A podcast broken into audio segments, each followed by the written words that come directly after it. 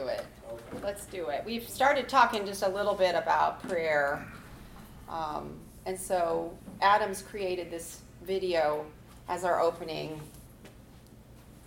just to talk about our feelings of prayer a little bit.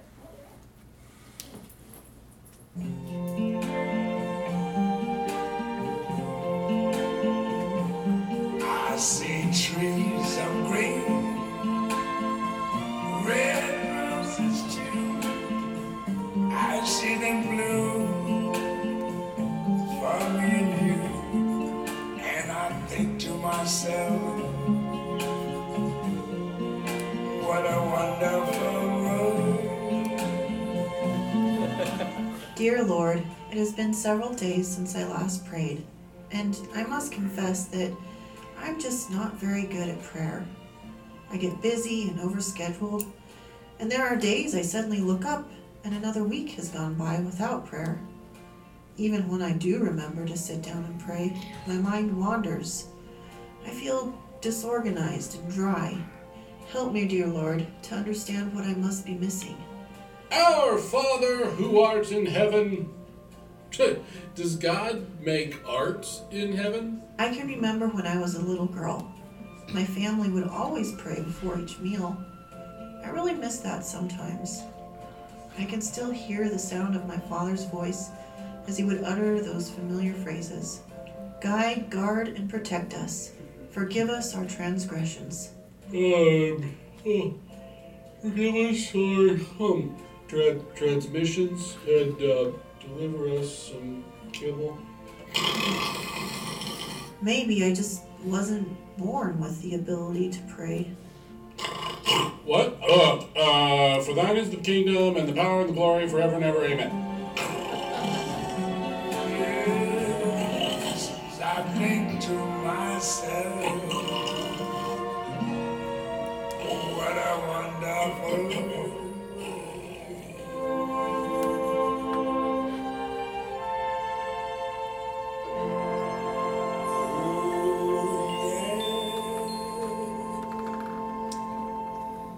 So hello and welcome to Seeking God Through the Arts. And we're just wondering if you've perhaps had some of these similar experiences with prayers and feelings, if maybe you can relate to the things expressed in this video.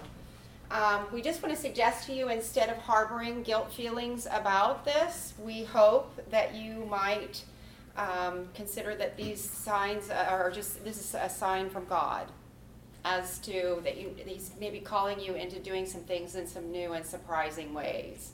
I know he was for me. And so what we hope to do in this session is to give you some new ideas and practical tips about ways you can use paintings, poetry, music, and storytelling to reinvent your personal devotional time and also your corporate worship. Um, Pastor Gregory Boyd, in his wonderful little book called Seeing is Believing, describes it that people who are passionate about prayer tend to be people who usually, without knowing it, use their imagination in prayer in a way that others do not. So keeping this in mind, we hope our class will help ignite your passion for prayer and encourage you to take steps towards greater creativity, to become more like a child, and as you learn to seek God through the arts. So it would be easy to presume that if you've chosen to come to a class like this voluntarily, at, at the end of what has probably been a very fulfilling week for you, um, that you feel or sense that there is a meaningful connection between faith and the arts. Either you feel that, or somebody you love feels that, and you were drugged here because you love them. Either way, good job for you. Or you went, wanted to go to another session and they were full and you came and saw we had open chairs. Either way, we're glad that you're here, and hopefully what we share with you will be helpful not only to you, but also to your congregations back home. Um, for me, there was no better or more timely example about how the arts can draw all people, Christians and not, to thoughts of God than the burning of the Notre Dame Cathedral. Um, the coverage of this captured the whole world, and the whole world kind of stopped and wept over this beautiful part of our history that was burning. and uh, people were being interviewed on the streets, Christians and not, that were mourning the loss of this chapel, this chapel where the architecture and the art was made to tell the, the story of the Bible. Um, and the thing that captured my imagination the most about this event was at that evening, as the, the chapel was still burning, the streets of Paris were full of people standing around the chapel and singing hymns together. The arts is a part of our own personal, individual spiritual practices and the part of our community. It matters. And this is an example of that. I love this quote by G K Chesterton because it reminds me that there is more that nourishes me than just meals. He says, "You say grace before meals, all right. But I say grace before the concerts and the opera, grace before the play and the pantomime, and grace before I open a book, and grace before sketching, painting, swimming, fencing, boxing, walking, playing, dancing, and grace before I dip the pen into the ink." Our spirits are nourished, just like our physical bodies are. So just a little bit about our story. God Through the Arts began actually ten years ago when I was invited to present by Jerry Rushford here at Pepperdine University. I had been teaching college classes about the arts and trying to help people of all ages connect to the emotional content of paintings, music, dance, et cetera. But back then I really didn't have a very good idea myself of how it connected to my own spirituality. In time, however, I began to test the waters of how the arts might connect us to God and enrich our prayer life. And so my eyes became, and my heart became open to ways of prayer that my little girl ideas were, were changing, definitely. So I decided to write and publish my first book, and it featured mainly the arts of Christmas. So I called it My Dancing Day, and I have a copy here with me today. But because of this, I was invited to speak at the Tulsa workshop, uh, where I met and made good friends with the wonderful couple of Adam and Sarah Nettesheim. Hi. They are both visual artists, and so when they saw my class of God Through the Arts on the program, it was a perfect fit. And I can still see Sarah and Adam sitting front row center, really taking it all in with open hearts and eyes as they began to imagine all kinds of new possibilities. Yeah, so my wife and I went to the Tulsa workshop expecting to be given a lot of great things to chew on to help us with our spiritual goals. But seeing something on the program that had to do with the arts really captivated us, and we had to figure out what this was about. So we went to Jennifer's class, and what she presented blew us away. To hear somebody in a spiritual workshop talk about the arts as a meaningful component of our faith was something beautiful to us, and it nurtured a deep need that we had, and yet didn't quite know how to articulate that need at the moment. Um, we got her book, and like silly little fans, we asked her to sign it, and uh, she graciously did. Um, but on the drive home, my wife and I began to talk about what we could do at our home church to uh, help uh, cultivate creativity and the arts in our home congregation. So when they returned home to Loveland, Colorado, Adam and Sarah began to speak more passionately about using the arts as part of their Bible study. And their congregation, I have to say, has definitely made it their own thing, soaring above anything I could have imagined. Um, and, and they've really created some wonderful new ways to use the arts with their church family. And so this is why I've asked Adam to join me and to share some of their ideas tonight. The good news is... is the, the next slide, I think. The good news is that anyone can do these exercises in creativity. You don't need a degree in art history. All you need is a little time and willingness to develop the heart of a child.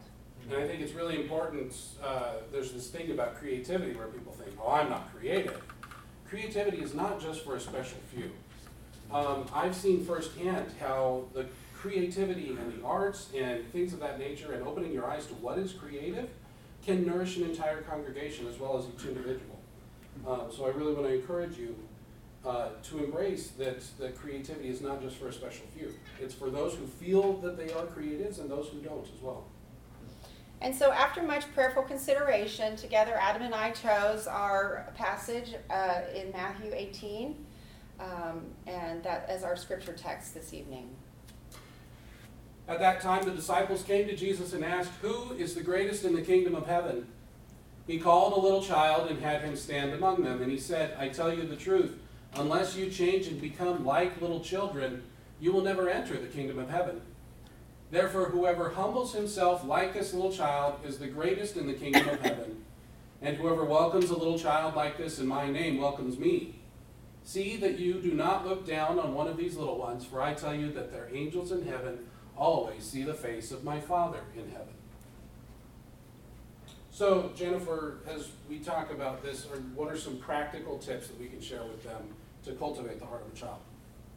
So I think it's important that we first demonstrated that it's, you know, it's important to, for you to be honest about your feelings and to even go back into your childhood and re-examine some of the things that you, you know, some of the pictures you have of God and prayer from childhood that you're maybe still clinging to. So that's super important and, and good to journal about in your, in your time of devotion. Um, But also, like a child, we need to remember how to engage our imagination. Uh, and this is one way I've really come to f- learn that art can be so powerful, as it allows you to step into a familiar Bible story and walk around a while. Instead of reading over a passage, qu- rather quickly sometimes, a painting encourages you to find pieces of yourself in the story. And so I'd like to begin tonight by looking at this painting by a Polish artist that I was very unfamiliar with. His name is Heinrich Siemiradzki. And this painting is called Christ in the House of, Mar- of Martha and Mary. And I love it because it is such a vivid representation of Jesus. And I've discovered that by learning to visualize Jesus, by planting him into sort of a realistic space, it can really open my heart to a greater emotional connection to him. So I just wanted to walk you through some things to notice about this painting. Um, frequently an artist will sort of have in mind that you will have a, an order at which you'll enter the painting, and so I'm going to start over here. And have you noticed that there's a, a harp sort of haphazardly laying against this wild rose bush, okay?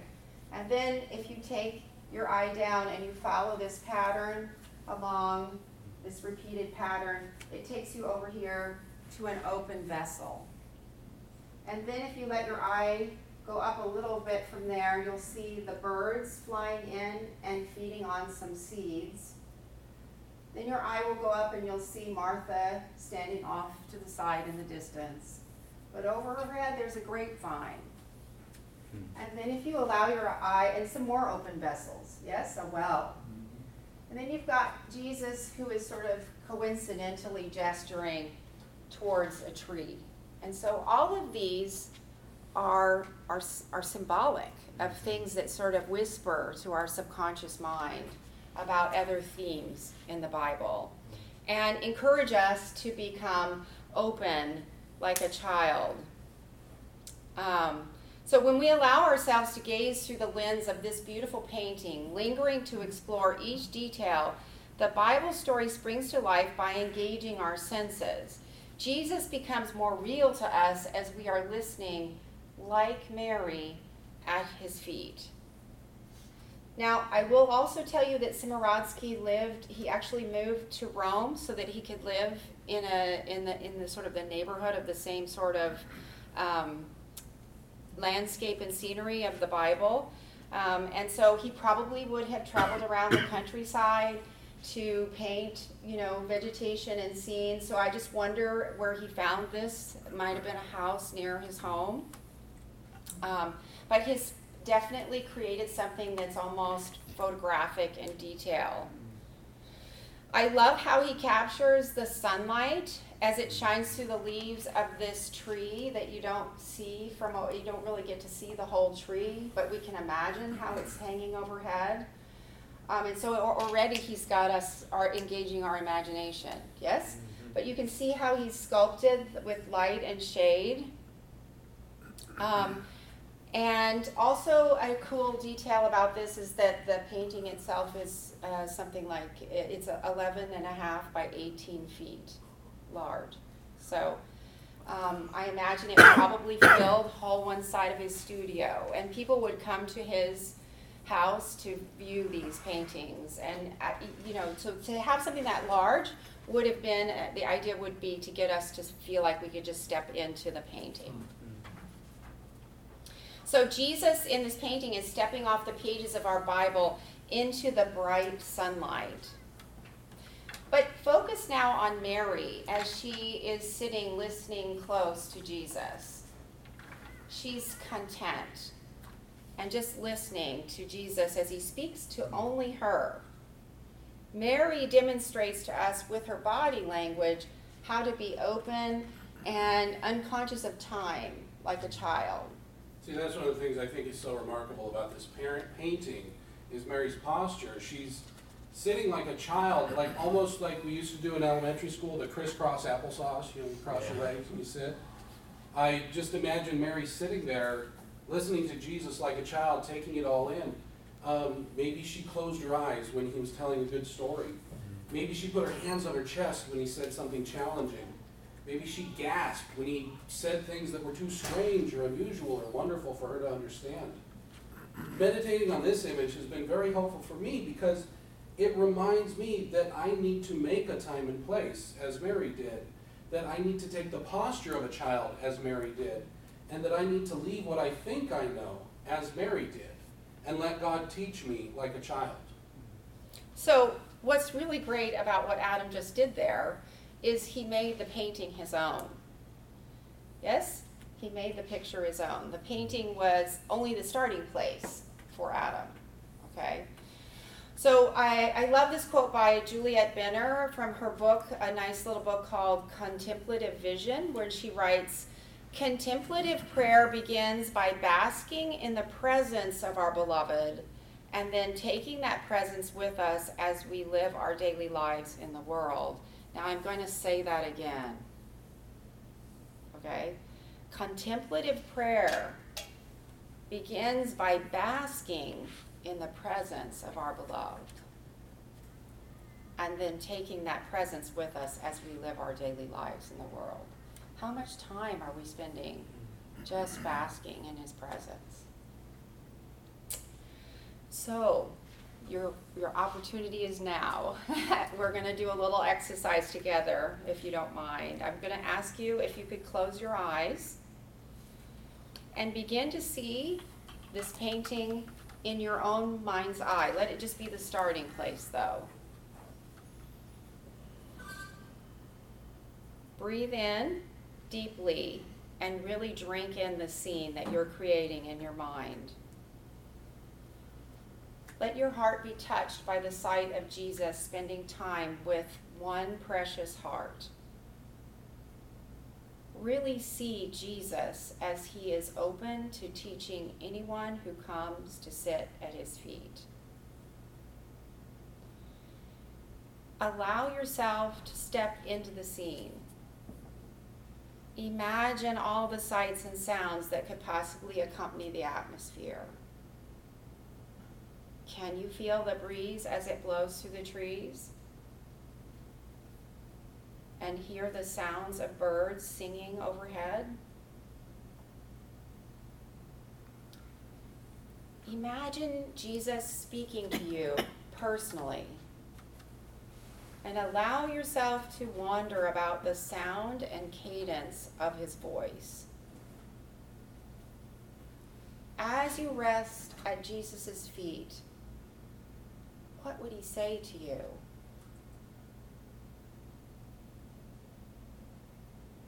Open your eyes now and return to the painting for one last look. And let yourself enjoy all the beautiful details.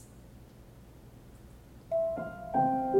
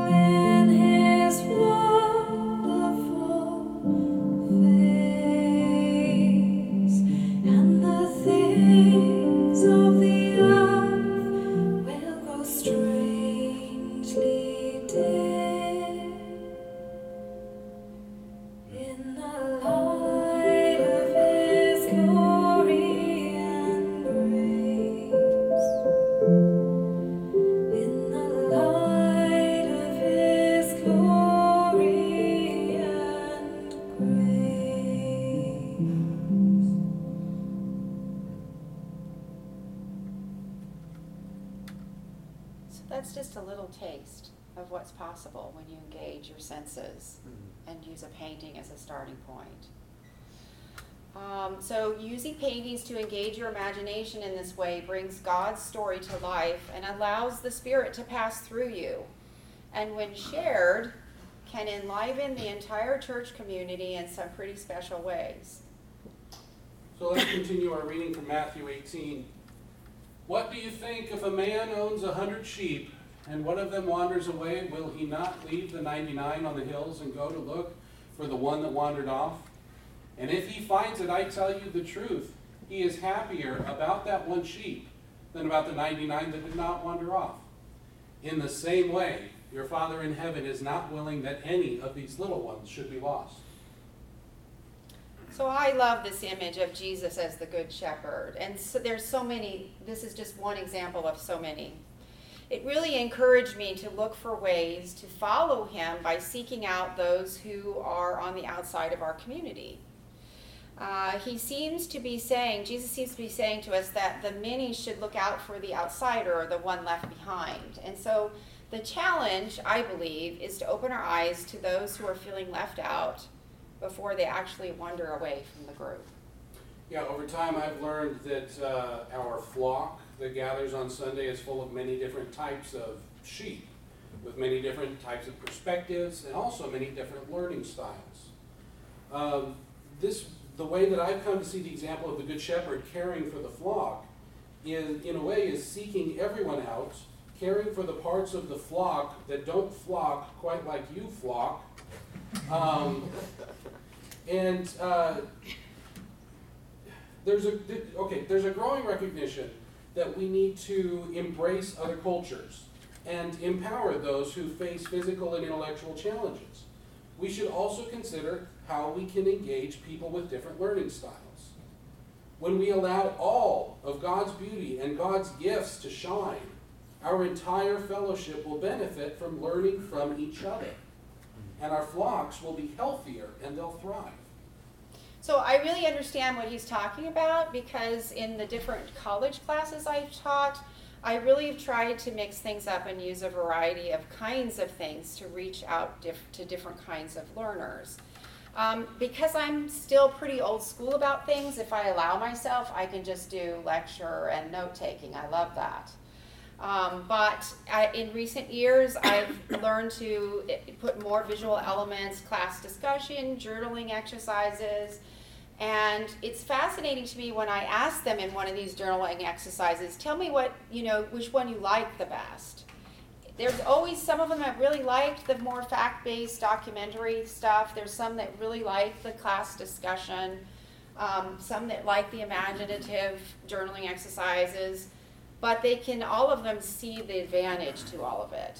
And, and, it's, and they enjoy getting to learn from everybody's different styles. So my eyes have really been opened to a myriad of different learning styles. And so this is why the arts can be such a powerful tool in your toolkit. Um, the arts can h- help open us to a greater understanding of how to connect to different kinds of learners. And so I just wanted to go over these kind of quickly. Some of you may be really familiar with these already, but maybe not thinking about them at church. Um, So some people are more auditory learning, and so again, these are people who are going to be good with listening and speaking and taking notes kind of experiences, yes? But then you've heard a lot over the years about there's certain people. I heard somebody just mentioned it as you came in. One of you guys said you were very visual, yes? So there's people who are visual who do better with maps and graphs and images and storytelling that creates those kinds of images, yes? Um, but then there's people who are kinesthetic learning, people who do best by carrying out physical activities rather than listening to a lecture. And so these are going to be those people that sign up to do those service projects, because those are, they're finding more fulfillment from actually doing something. But there's got to be ways to connect activities also for the storytelling. Then we've got, of course, we've got left brain people who are more analytical, logical, and right brain people who are more creative um, and late, sorry, no. and feel in, more in tune with their feelings and visualization. This is just the beginning starting point, because there's also uh, you know, generational differences in ways of commu- hearing things and processing. Yes, people who have always had screens and cell phones and things are going to be hearing and processing and wanting more comfortable than, you know, people are not even comfortable with talking on the telephone anymore, you know, certain things are changing so fast. Um, fe- male-female differences in how you process and hear things, cultural differences. Um, so it's really, I think, a, a good idea to be putting some thought into allowing everybody to shine in their own way. Okay, so so in doing so, we really have come to believe and experience that by uh, experiencing the arts through these different ways, you develop the heart of a child, and also you strengthen the whole community in the process. So Jesus understood how to touch the heart of different kinds of people. Rather than just preaching do's and don'ts exclusively, much of his teaching was through story. And when you consider that God made our wonderful world full of such loving detail and mysteries to be unfolded to our eyes, our ears, or even our noses and our hands, all the five senses he created to help us navigate life, but not just that, but to also take pleasure in the world. When you think on that, it really helps us to be inspired to cultivate more of our divine inheritance, both in our own lives and in our communities too. Now, when we engage together in this way, we will have challenges. Will we always understand each other? No. Will we make each other uncomfortable sometimes? Probably. But what I've come to experience through the different art projects that I'll share with you in a little bit is that God can take our attempts at expression and use it all for his glory and the blessing of our communities. And that is a wonderful thing. And when we allow his Spirit to work within us, and when we allow ourselves to see God's work through each other's eyes, we have a greater opportunity to see every connection and every detail and every beautiful dancing brushstroke that our Heavenly Father has painted on this canvas of life. So because Adam is so passionate about this, I've asked him to share with us a little bit about his community art project that he's been doing with his church family. Adam and Sarah are always coming up with new ways to engage everyone with the story of God's love for us, and I've enjoyed hearing about it over the years and um, being connected to their family and thinking outside the box. Uh, so I, I have a pretty special church home. Um, my daughter uh, recently drew what she called a picture of the church building and everyone in it. I think she captured us just right. We're uh, a group full of different, sometimes messy people, but all coming together in the same picture to honor our heavenly artist. Since two thousand fourteen, we've tried new ways to develop our inner child by regularly offering opportunities uh, for creativity to help us tell the story of Jesus and his love for the world. These art projects have become a meaningful part of our church culture and something that can be shared by our congregation, young and old, experienced artists, hobbyists, but also people who are inexperienced but eager to try something new. Everyone is welcome. So I we did create a couple of handouts, and I know some people came in after I was handing them out, just who didn't get to, yes? And uh, on this one in particular that has the pretty heading, um, Adam has put together some um, wonderful suggestions so that you, especially for the activities, the kinesiatic learning, so thank you. They're also on the app. Oh, okay. Did you get, oh, oh there's I, I, I, okay.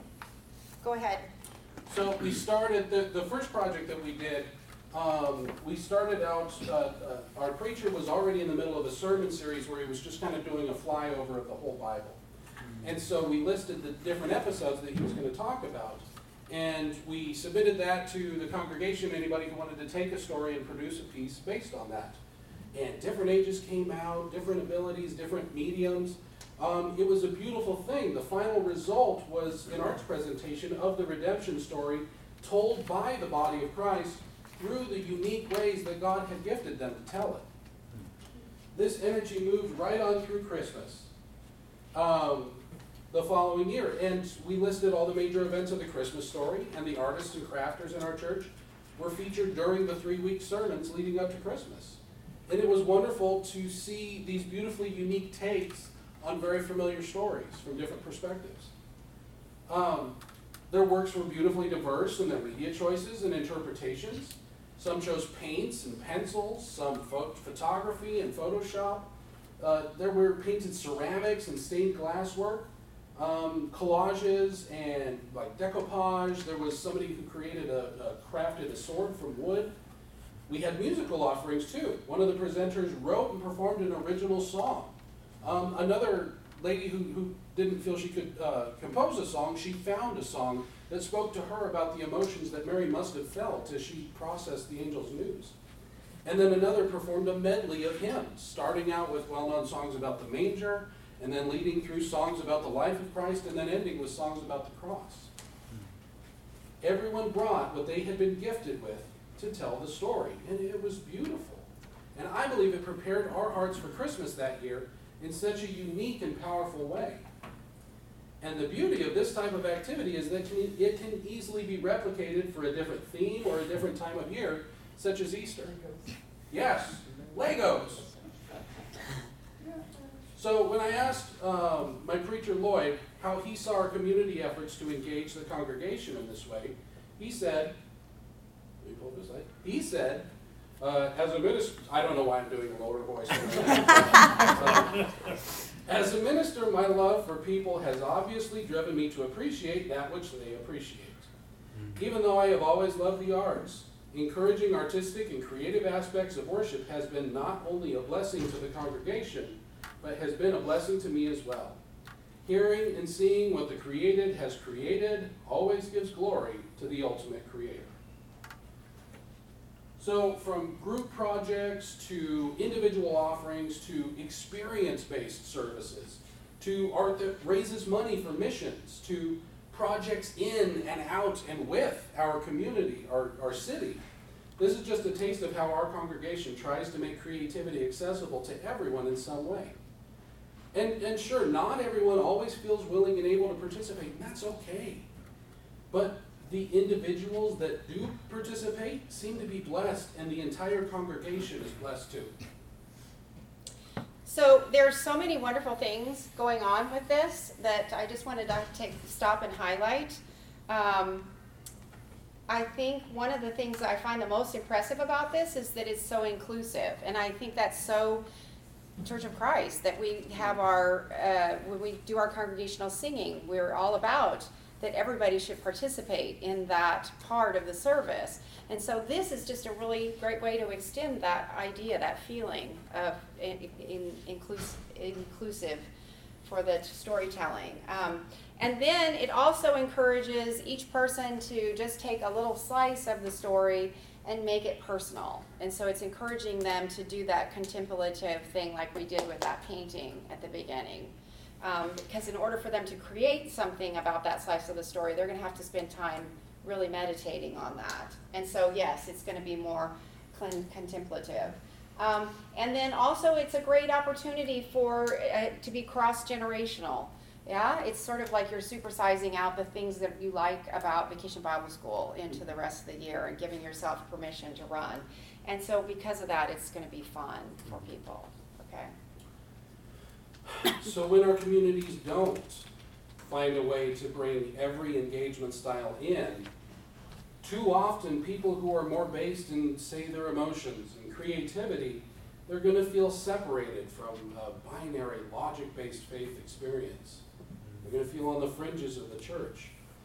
We want to encourage you in what you may already know to be true, that all senses are for God's glory, and He uses all of them to draw us closer to Him.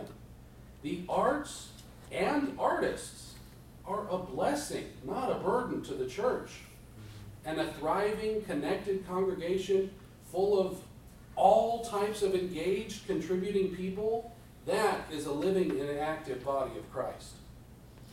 So listening to Adam's story reminded me of one of my most favorite paintings This is a painting called The Adoration of the Trinity, uh, and it's painted by Albert Durer in fifteen eleven. It's going to be a little challenging for me to deal with this painting because my my clicker pointer thingy died on me, but you'll work with me, I hope. Yes. Um, so I have to say that I love, I fell in love with this painting, and I really didn't understand why at first, and that's frequently what happens, is I like something and I don't really have to understand why. I just know I want to spend some time with it. Um, and so I, at first I just jumped in both feet and started trying to figure out, you know, who all these people were around the cross. And I, I started, you know, maybe these are Old Testament people, and maybe these are angels, and maybe these were people that were during Albert Durer's day, and then And then I got kind of frustrated with that, and I thought, wait a minute, I'm just going to stop and pull back and start again. And so um, I tried to, sell, to decide what is the focal point, the main, most important area that the artist is wanting us to, s- central theme of the painting. And so I know this little trick from my art history class, that if you look for a repeating shape, okay? So if we go all the way up to the top, you see the shape at the top of the frame is a... an arch, right? Okay? So if you look at that arch, if you look just down, uh, maybe behind, you know, God is holding Jesus on the cross, so behind God's head there's another arch in the clouds. Um, and then if you come down a little bit further behind Jesus' torso, you'll see a, like a rainbow, yes? And then another rainbow. So mm. it's like this arch that's gradually coming in and circling around his feet. Okay, so the focal point is his feet. And we're all worshiping around the cross at Jesus' feet. Okay? So another trick, though, that artists use in order for us to understand what's important, what are they trying to say, what's the message, is for us to look at where the eyes of the people in the painting are looking. Where, or, because they're generally, supposedly, looking at what the focal point is. And so that's true in some cases here. You'll have, you have this gentleman who's kneeling and looking here at Jesus on the cross. And of course you have this, this lady here looking, right? But then you have others, like this, this, this lady here can't look. She's looking away. Yes? Um, you have this guy who's kneeling. He's just like really in praise of Jesus, right? You have this guy who's looking, he's really well dressed. Some kind of cardinal, perhaps. But then this guy, he he's talking. Maybe he's looked and he's now got to turn and tell somebody about it. Mm. Okay. Um, who was somebody else I noticed? Uh, sometime, oh, I noticed this guy right here with the, looks like he has some kind of fur polka dotted collar on him. He's not looking at Jesus. He's looking at this guy looking at Jesus. So it's almost like he's experiencing the cross through that other guy. Mm. And I and I looked at that, and I and I know that also the arch and the circle, these are these are a consonant, relaxation, harm, harmonious shapes. And I thought, this is this is a whole community of people gathered around the cross, worshiping the same event in a slightly different way, and it but it's all together and it's working and it's beautiful, and it really really I thought illustrated Adam's congregation beautifully. It also reminded me of recently I heard this song. I got a new C D for Christmas from a choir in Pretoria, um, and I was blown away when I got to this one song that it was a it they were singing in Zulu, an African language, and I, I could feel the praise in this music without understanding a single word that they that they said. It re, and so I it made me understand that my that you can understand something with your heart um, if people's heart are into the expression of it. Yes, and so this is like this scripture, for God who said, "Let light shine out of darkness," made his light shine in our hearts, to give us the light of the knowledge of the glory of God in the face of Christ. And I thought, these people are really singing about the light within their heart. And I thought, when we do that well as a community, it'll only strengthen us. So an artist that, for me, exemplifies uniqueness, childlikeness, and the power of light shining even in the darkness is my favorite artist, Vincent Van Gogh. And I got to see like a real Van Gogh for the first time ever this week, guys. Um, I got to see irises. Uh, uh, iris, irises, whatever. Yep. It's beautiful. I got to see a Van Gogh. And um, it, it, it was wonderful to be able to stand there and look at this. My dad says apparently I stood there looking at this for forty-five minutes. It did not seem like forty-five minutes. But um, Vincent Van Gogh struggled deeply with the need for community. He felt rejected again and again by the world, and yet in his life you see him continually trying to reach out to others and in different ways reach out to God.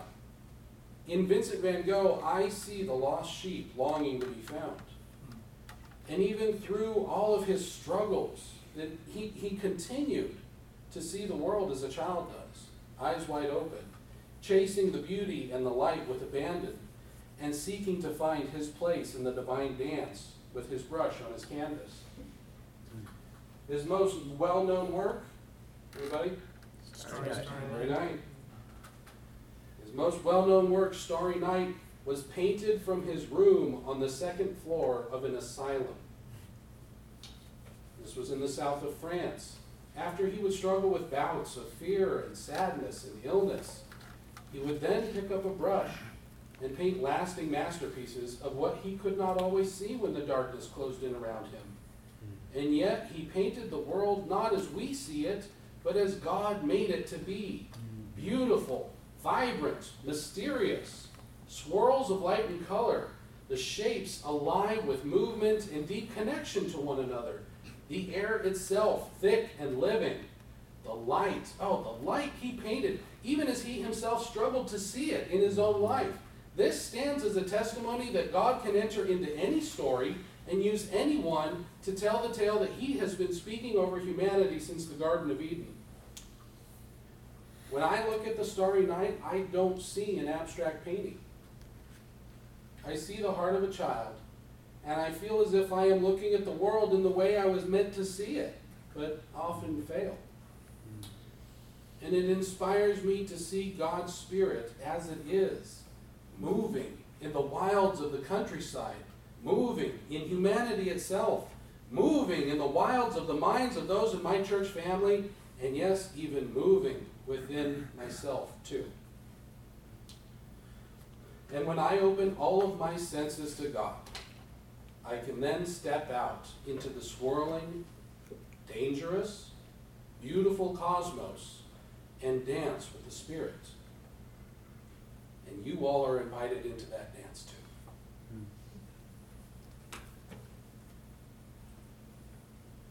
Moving on.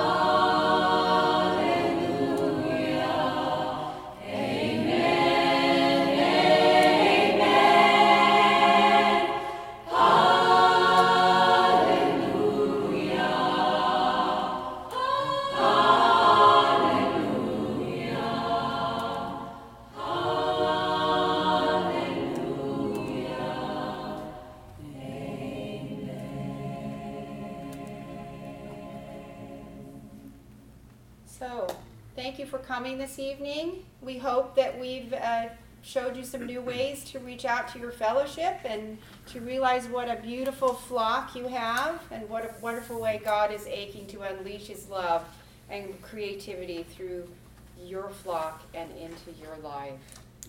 And we want to be here for you if you want to talk to us after or answer any questions you may have or connect up. We're happy to stick around. And that's the end. Do you have anything else to say, Adam?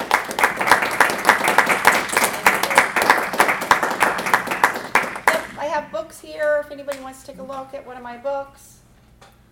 Books available. And or if you have questions, anybody? Question. Um, if I'm wanting to bring art into the, the assembly, what what about copyrights? And because I, mean, I don't want to dishonor an artist. How, how does that look? So so uh, it is scary when you first start doing this, but there are it, it, and it and you do sort of have to say that. You know, because you probably looked at my Jesus and said, that's not my Jesus, and he's not diverse enough. And yes, maybe you had that thought. But I always have to use art that's before, like, nineteen twenty-seven.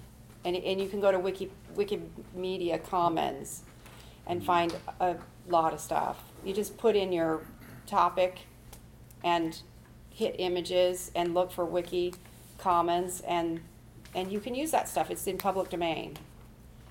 And a lot of the art galleries now, too, are, are allowing you to upload high definition.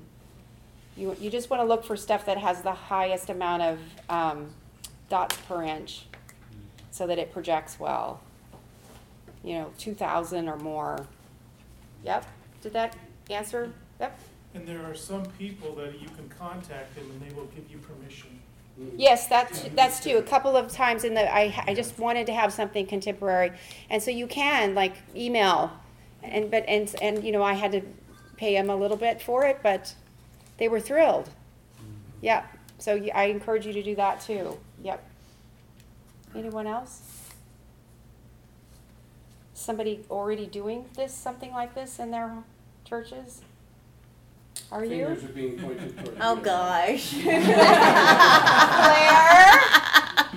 um, yeah, we just, well, I I am I'm an artist and I love the arts, and uh-huh. That's always been a way that I connect with God. So uh-huh. um, I started a, a class this, this quarter at our church called Encountering God Through the Arts. So we're wow. just going through and doing, we're doing, each week we're doing kind of a different medium. So we've done poetry now, um, we're doing photography one week and um, kind of acrylic painting one week. So we're just kind of using different, just it's kind of like a basic, like, okay, we're just going to kind of give you an, an intro into this different avenue through which right. you could encounter right. God, and then we do a hands-on Something. activity. Yeah, so like for poetry, we did like blackout, we're doing blackout poetry this week. Um, and we're I'm trying to bring in artists that we have in our community to showcase their work yeah. already. So we need um, to get your contact information so that we can hook up with you. Yeah, yeah, yeah. No, this is great. I love this. I yeah. love it. I think I think you guys are what you guys are doing is fabulous because our churches need they need it because we have artists. I grew up in churches of Christ where art was. We didn't, you know, we didn't do anything with the arts. It was white walls. Yeah, we wanted everything to be as plain and as, you know, unexpressive as possible. Um, and so for me, that was that was a part of me that I felt like God didn't connect with. And so I think it's so vital to have it in our communities so that people know that they're, that that piece of them God wants to have. I think you what, know. and I think what opened me up to what you're saying too is that uh, is that I'm a musician mm-hmm. and I love singing.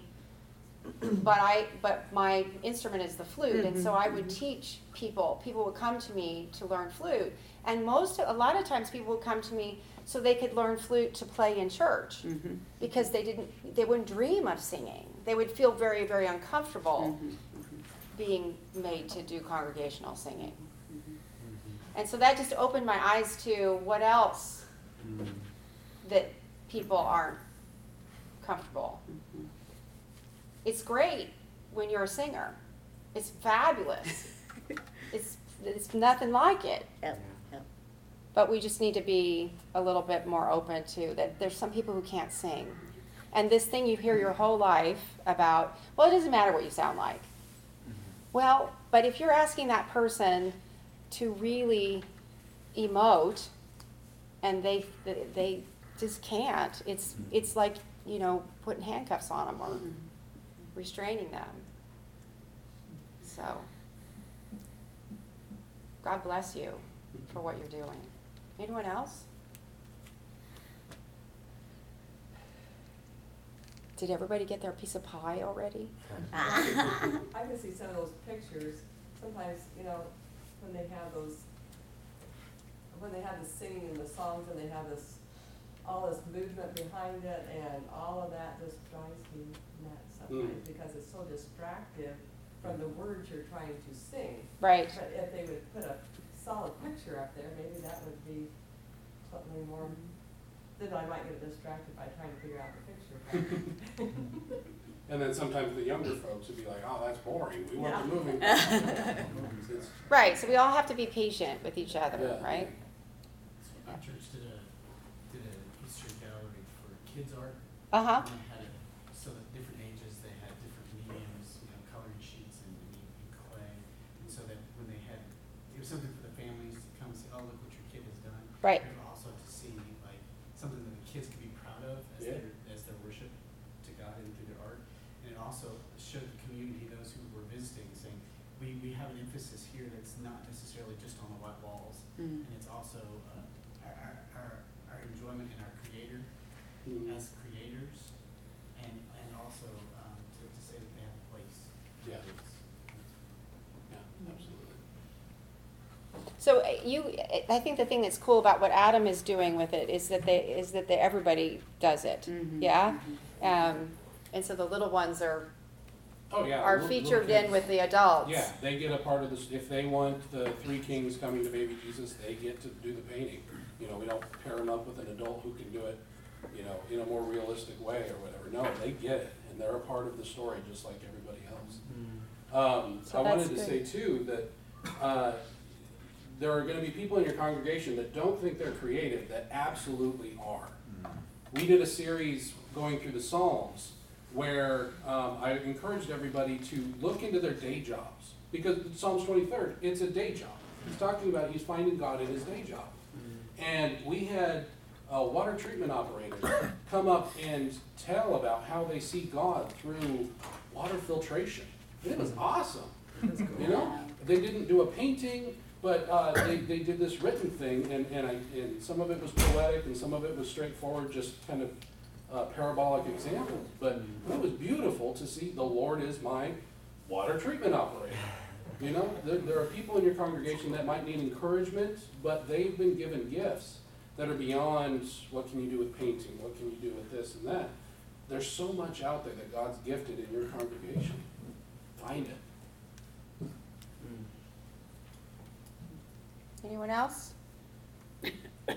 So we'll stick around. We'd love to meet you. Come and sign my book so we can continue the conversation online. Yes? All right. Thank you so much for coming.